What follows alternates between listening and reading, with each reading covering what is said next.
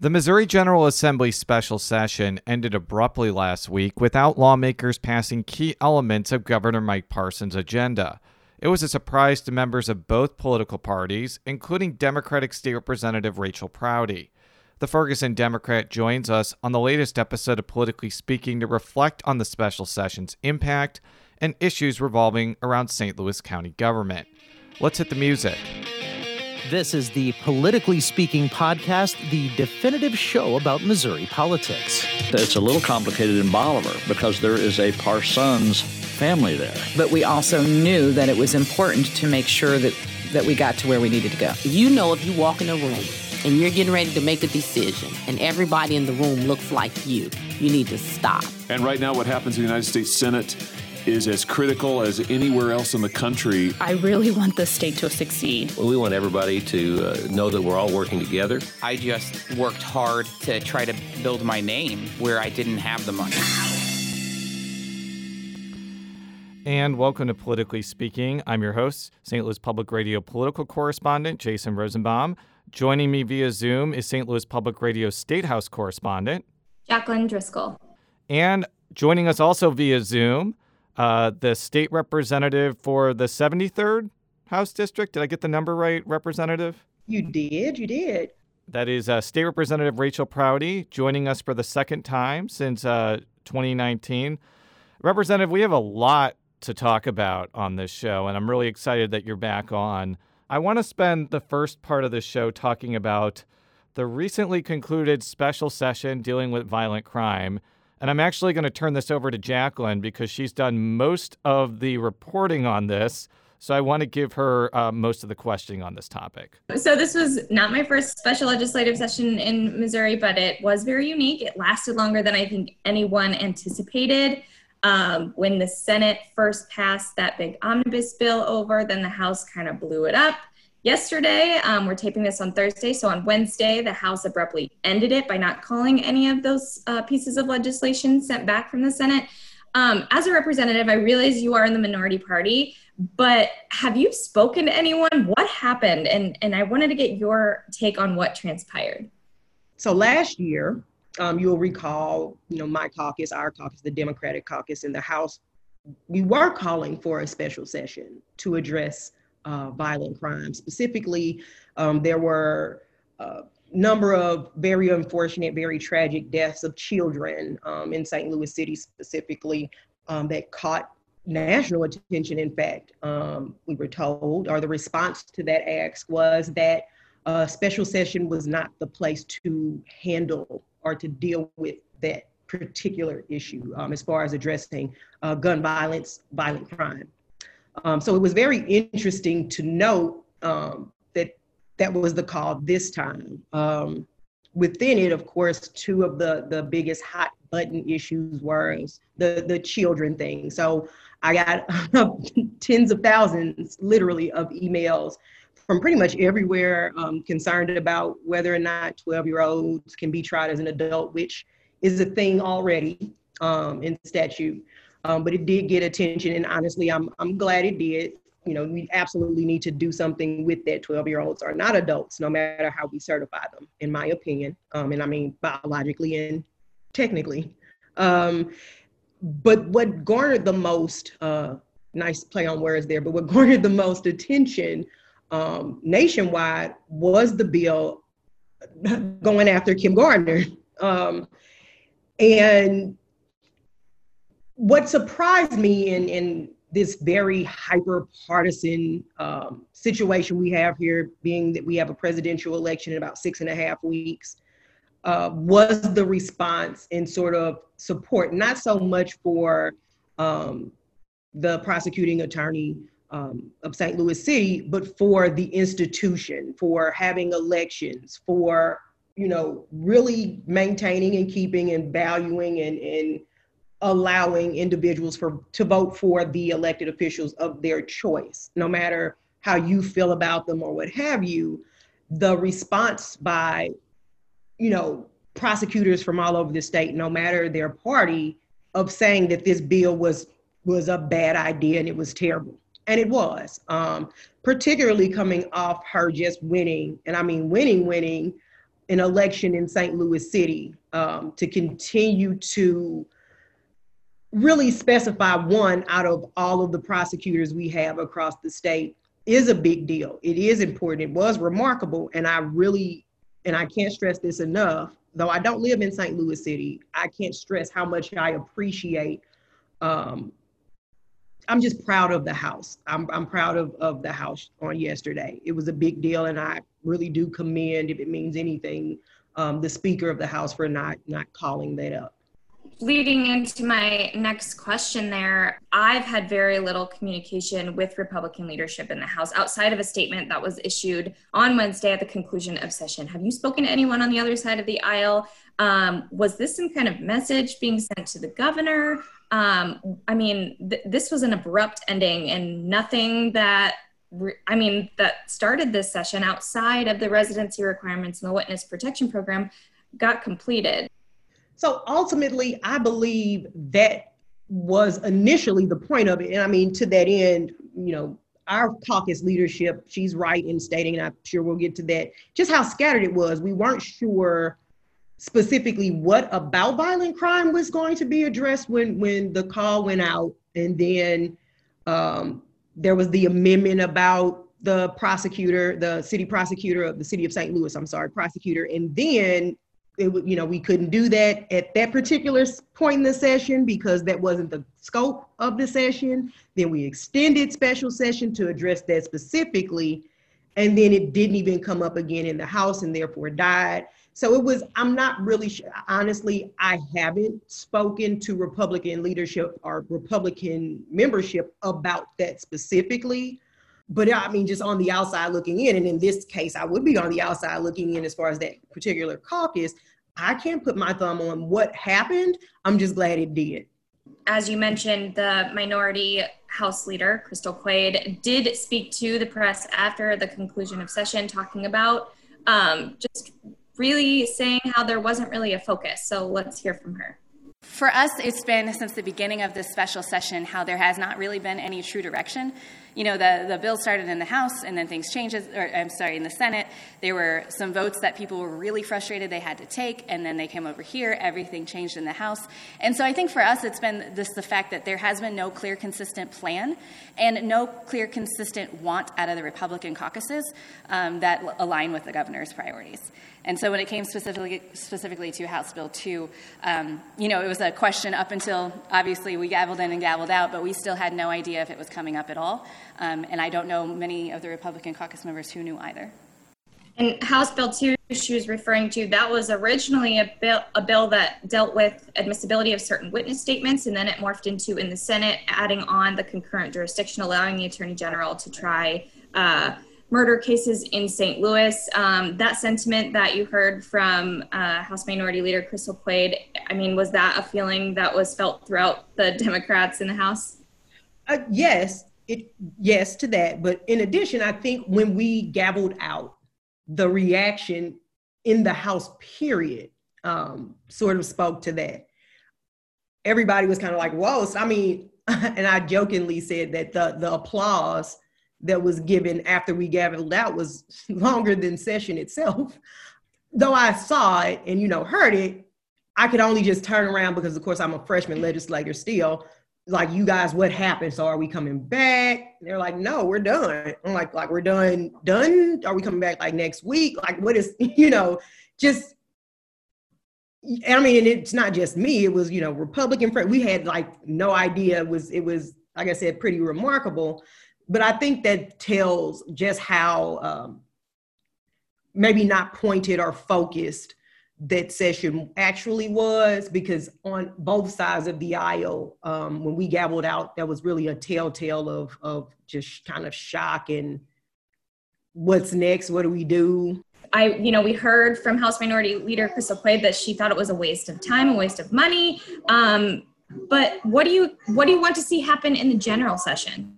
I always uh, come back to when I was a candidate. I come back to this time two years ago, and it, you know, I wanted to be in the building because I wanted to make a difference. I'd never see uh, being called to that building as a waste of time.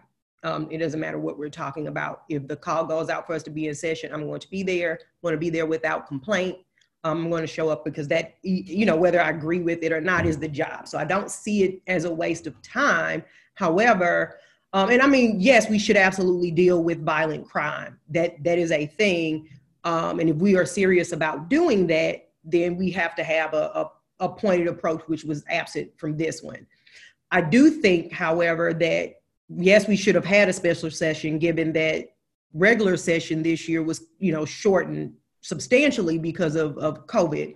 Um, and that's what we should have come back to address. There's this big, you know, looming issue that is, you know, popping up specifically here um, in, in St. Louis County, but all over the place about children returning back to school, sports, getting some kind of guidance or not. And if, you know, because they're not getting it, having someone um, on higher levels explain specifically why um, and, and, and in fairness and i don't intend to speak for or for anyone in any position whose job it is to speak to these issues but what i can say is in missouri when it comes to um, school districts um, or, or areas it's a very localized system for better or for worse. Um, and the governor did. He gave the counties the ability to decide, contingent upon what's going on in their specific counties, how to do that. I think having a, a special session to to deal with that because it's a huge deal, and to sort of brace ourselves for what may or may not happen. But you, I would rather be over prepared than under prepared, knowing that we're going into cold and flu season.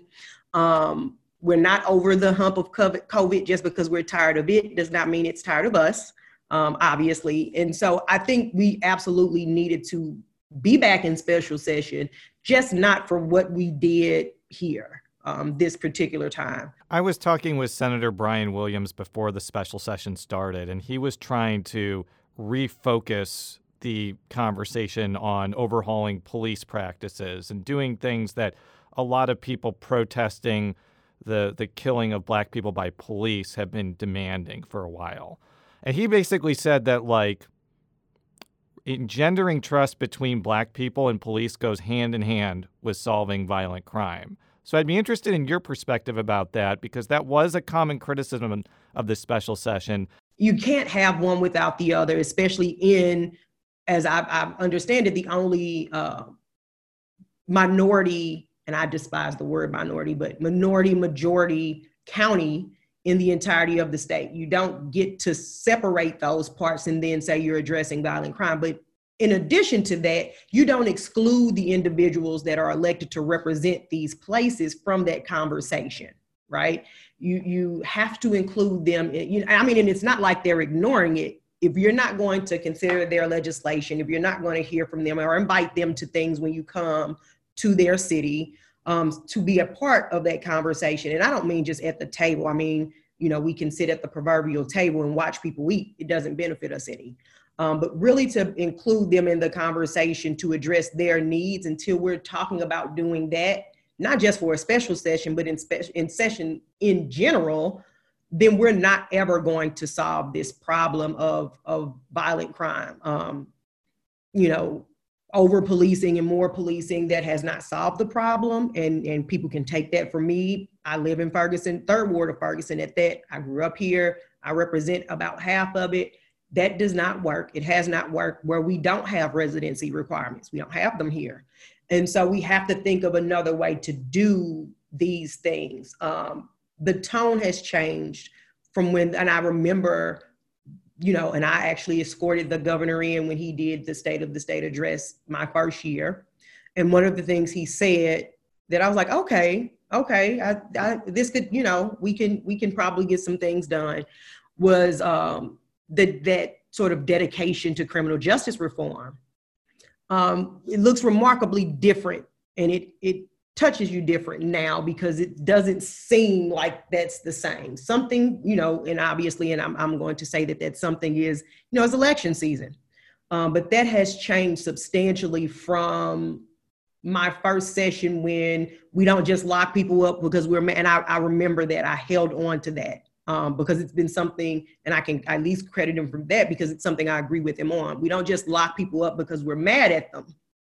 Um, you know, the justice part of criminal justice is the action piece. And I think that's missing when we're only talking about we're just going to increase the number of police And when you know things aren't moving fast enough, whether there's enough evidence or not, we're just going to take over cases where we have an elected person. Like that's not none of those things are criminal justice reform, and none of those things will resolve the matter of violent crime. So I do agree with with Senator Williams 100% with that.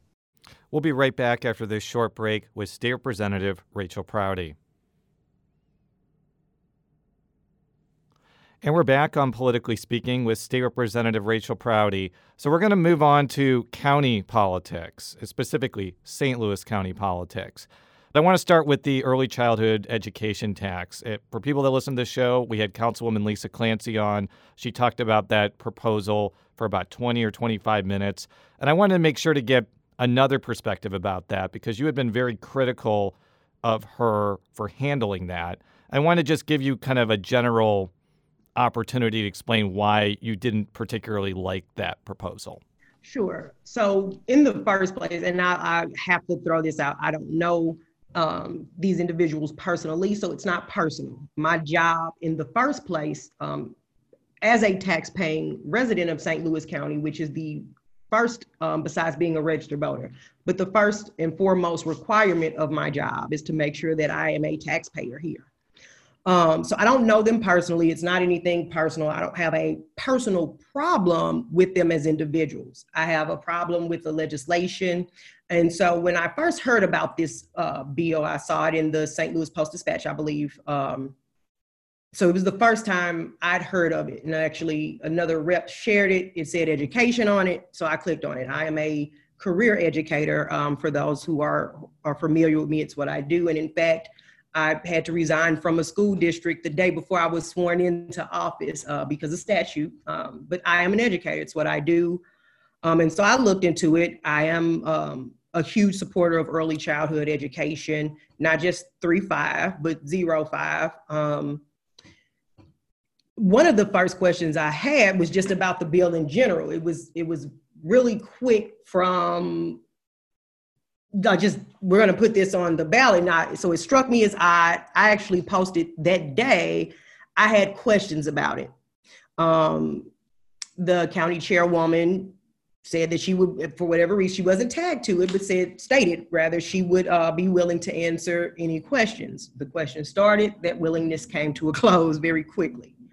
Um, I was able to get my hands on the bill, and I started reading it and cross-reference it with the statute that was cited in it. Um, and so it's an economic development tax. The, the statute, the state statute, was never intended for uh, education purposes. That was not the point of the statute. That's not what the statute is for. And so uh, many of the, the things that were put into the planning for the bill dealt with uh, economic development, but had nothing to do with, with uh, education. So that those aren't things required by law, but that's what the law is about, the um, statute that they cited.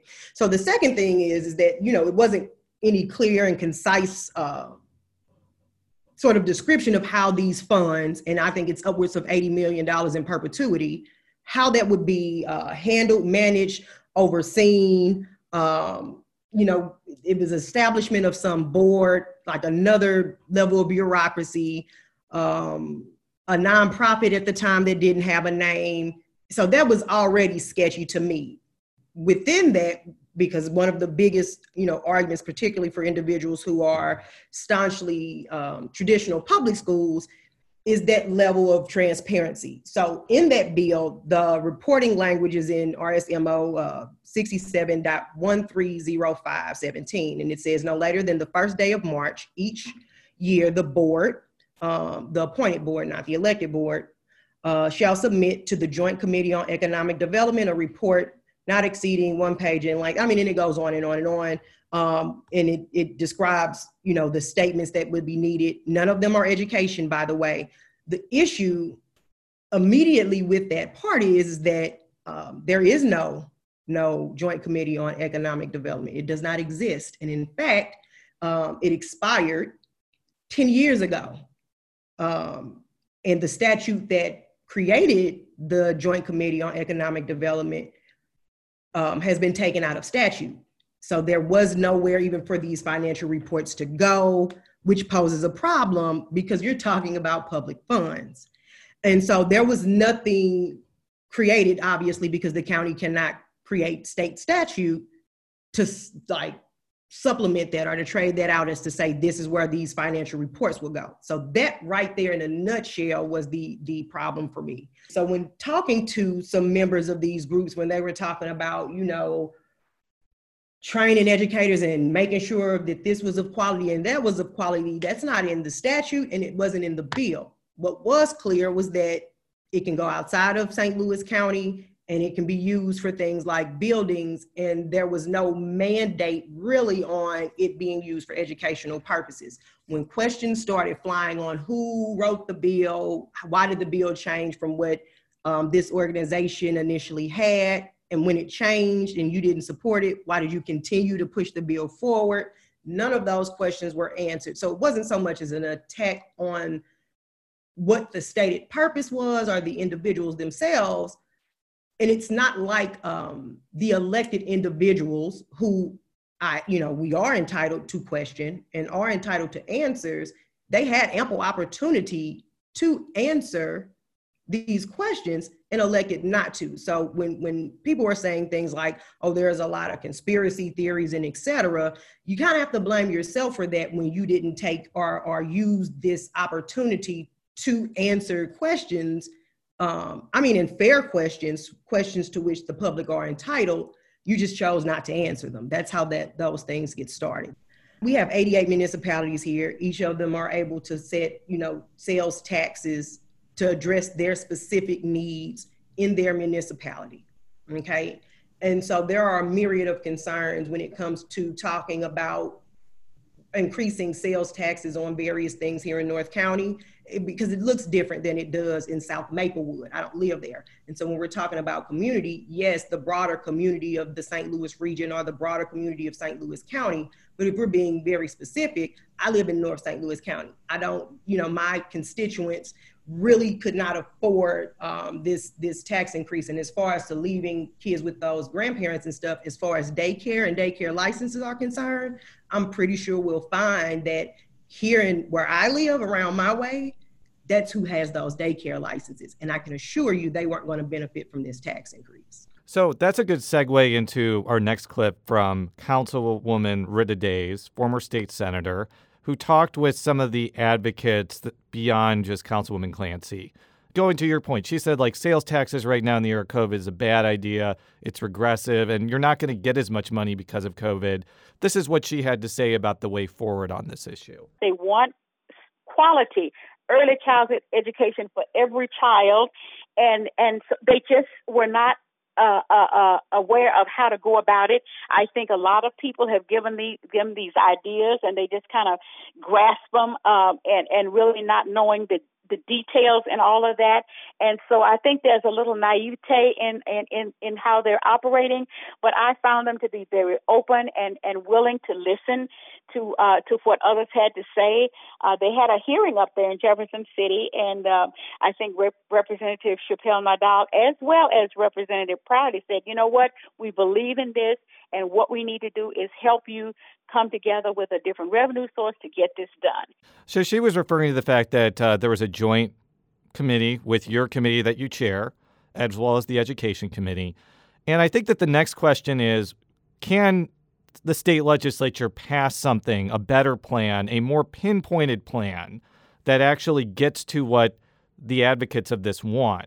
So I don't disagree that we absolutely need to do more on the state level for the the for this matter. Without question, there's no argument there at all. And so the hearing was, you know, twofold. One, yes, it was a, a fact finding mission because I think that's imperative to know what groundwork, especially for something that's time, you know, you do want to do this as quickly as possible so that you can catch and, and be of assistance to as many children and families as possible.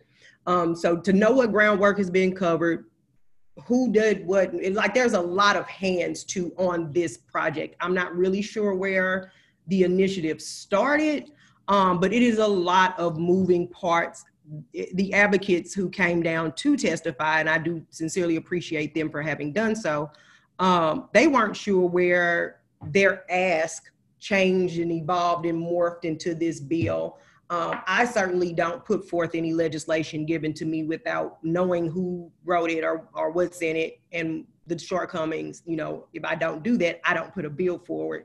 Um, just a rule of thumb for me personally. But, you know, within that, I would agree with with Senator Days again on this point in that it seems like one, I, and I hate to call folks naive and you know because it sounds to me like they know very specifically what they want and that it's our duties not just on the state level because if we're going to carry this on the county level to my point you need to know which directions to go. And sometimes um, and i and i listen to to chairwoman clancy and say it's easy to say no it's not. It's it's very difficult to say no it's very easy to ignore and not answer. Um, no is an answer but it's not always going to be you or me or any individual person that's going to be the best suited to handle or tackle or take care of a problem because when it comes to things like this especially if you're going to continue to say to black and brown women and, and people that you're doing something for black and brown people um, at least does not work. You cannot come to the 73rd district and tell me that you're going to do at least i'm doing something for your community. That's not going to work. We don't do at least here. We give it the best that we have to give and we do things right so that it can be viable. So that's the first thing. In the first place no one you know now that the bill has failed is okay well we we could use the state's help and of course i'm more than willing to do that i wish it would have been done in the first place um, it was peculiar to me that you know, Senator Days articulated her being told that the bill was something, and, and as a senator, she was the first black senator in St. Louis County, um, the first black woman elected in St. Louis County um, when she was in the House. So, and and Councilwoman Rochelle Walton Gray did eight years in the House as well. So, on either side of you, you have, you know, two black moms who are from North St. Louis County who have done work in the state legislature that you could have gone to for assistance on this initiative that you know for whatever reason that wasn't the that wasn't the move what we do have here in St. Louis County is is an infrastructure within special school district and something we can put on the ballot given that they have a surplus of 300 million dollars. They have the largest imbalance in the state of any functioning school district. I can see the advantage of that in that you know around that age when when so many children you can see the onset of so many um, learning or cognitive um, mobile um, motor and in a variety of other you know disorders or or impairments or differences or needs um, you see that during that age and there's no better staff um, that you can ask for than that those that are trained in special education. So that's the thought. We also have a children's services fund, mm-hmm. and when people are starting the sunshine request and get those numbers about where those services are going, um, one of the the places that I was taken aback that it wasn't. You know, I represent a large portion and almost most of Berkeley, Missouri, and to see what services they were getting compared to what I am well aware of the need was also sort of, of jarring. Yeah, Senator Days made a similar point that a lot of money from the Children's Services Fund is not going to the first and fourth county districts. But continue. Agreed. Um, I was a school counselor at Riverview Gardens and remember, you know, now mind you, in the middle school that I was the school counselor at, those students at that time, some of those students actually watched um, or saw Michael Brown, you know, laying in the hot August sun for four hours. And, and you know, a lot of what happened went on. These kids are experiencing that trauma we like to fundraise off of, right? And they pull those counselors from there.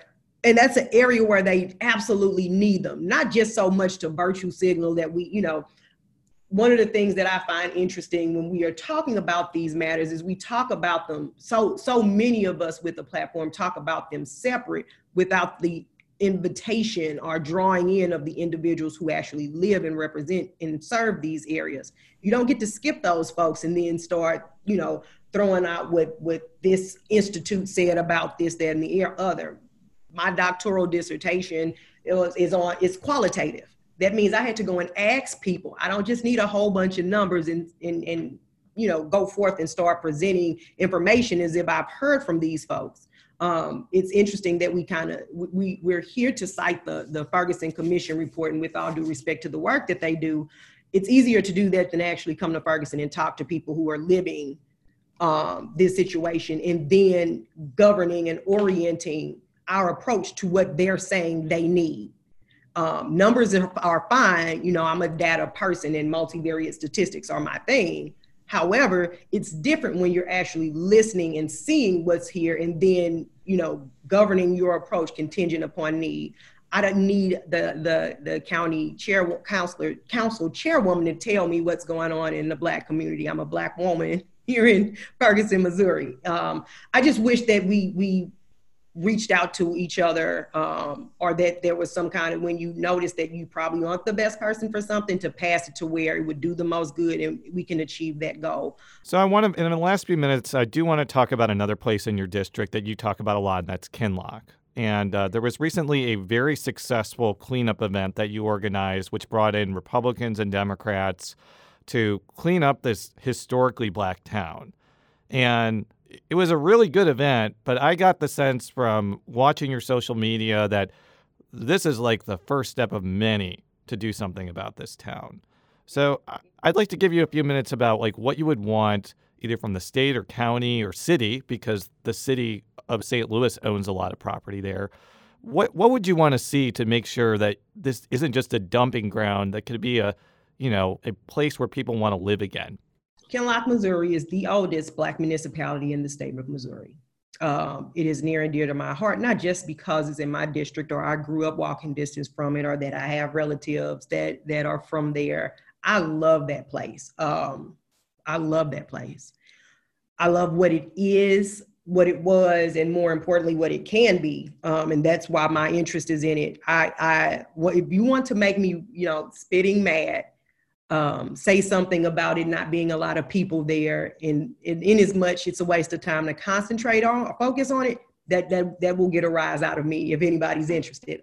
Um, what is heartbreaking about it is is that right just there is a multi-government failure that that is taking place there. And what's interesting about that is that when folks were saying you know the county didn't have a right to speak to what was going on with airport privatization, I beg to differ um, because they own property in Kinloch that they are not tending to. There is no excuse for it because if it was a property or a house or something that was owned within city proper and it was an abundance of trash put there and it does not matter who put the trash there, the city's going to have something to say about it. They're going to fine, they're going to send you to court, or they're going to take your property.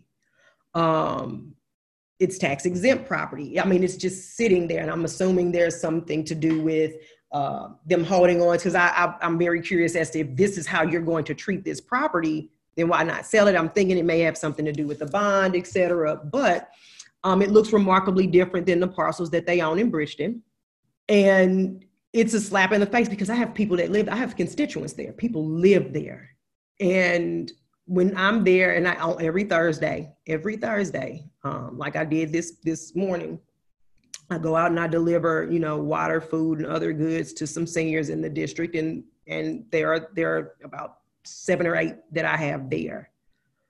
Um, when I see the ambulance struggling to get down the street to get to one of them, it, it makes me panic. Um, it's terrifying, and it's trash on St. Louis City property. And in the meantime, while we're, you know, going back and forth about privatization, and I'm gonna be honest with you, I really don't care who owns it. I just want whoever owns whose name is on this property here to come clean it up. Um, same with with St. Louis um, County uh, trust property. Um, we got a new Department of Revenue director, and I've, I've had a brief conversation with him. But we have to be responsible for it with the understanding if for nothing else, that people live here. Um, I am happy that the Attorney General was able to come out and some of my Republican colleagues to see if it's something that we can do legislatively to hold, you know, the government entities that that bear response some responsibility in this space, hold them accountable um, because they're not, you know, really responding. They have not responded to being asked nicely Do you have any clue why it's become a dumping ground? Like, why is it? Why does this keep happening? That's what I'm interested in.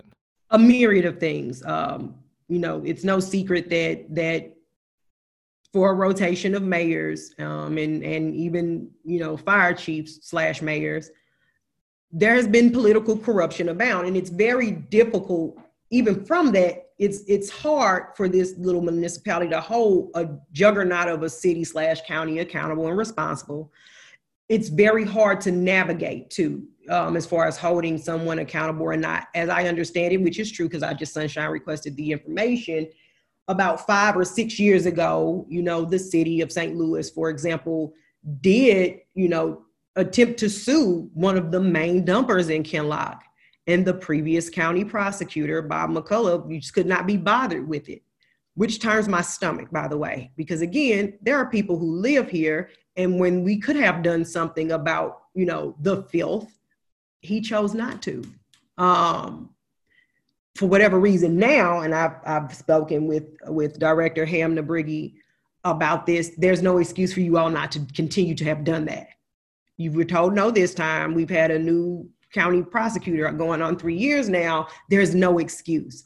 Um, it was very difficult to get um, participation from St. Louis County. It was very difficult to to get um, the city to participate. So to the point that that um, our county chairwoman said the work doesn't happen on social media, I disagree with her because if it wasn't for social media at all, that cleanup we had would not have happened.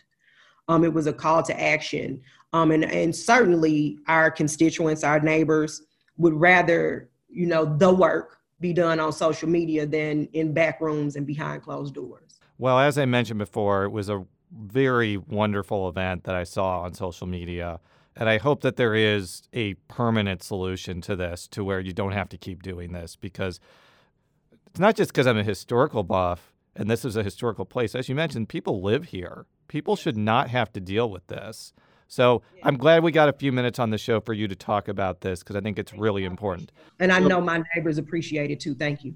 So uh, thank you very much, Representative Proudie. We'll be having you back because you are don't have an opponent in this year's election, which is kind of one of the reasons we're having you on, so we don't have to bring your opponent on. And I am very grateful. I thank you to the people of the 73rd district. I really hope um, that I earned your trust, and I appreciate you all giving me the opportunity to continue to serve you in this capacity. I really do. Thank you. So, for all of our stories, stlpublicradio.org. Follow me on Twitter at jrosenbaum. Jaclyn, how can people follow you on Twitter? At Driscoll NPR. And Representative, how can people follow you either on Twitter or any other parts of the World Wide Web? Easy peasy lemon squeezy at RC Proudie. Um, on Facebook, it will take you right to me. On Twitter, it'll take you right to me. On Instagram, it will take you right to me. Thank you very much. Thank you very much. Until next time, so long.